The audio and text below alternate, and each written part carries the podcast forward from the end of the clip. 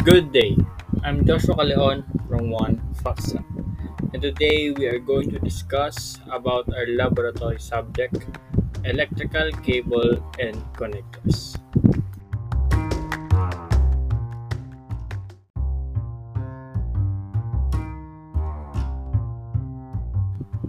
But first, what is this subject all about?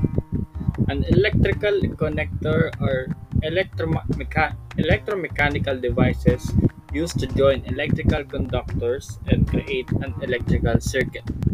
And cable connectors permanently attached to a cable so it can be plugged into another terminal.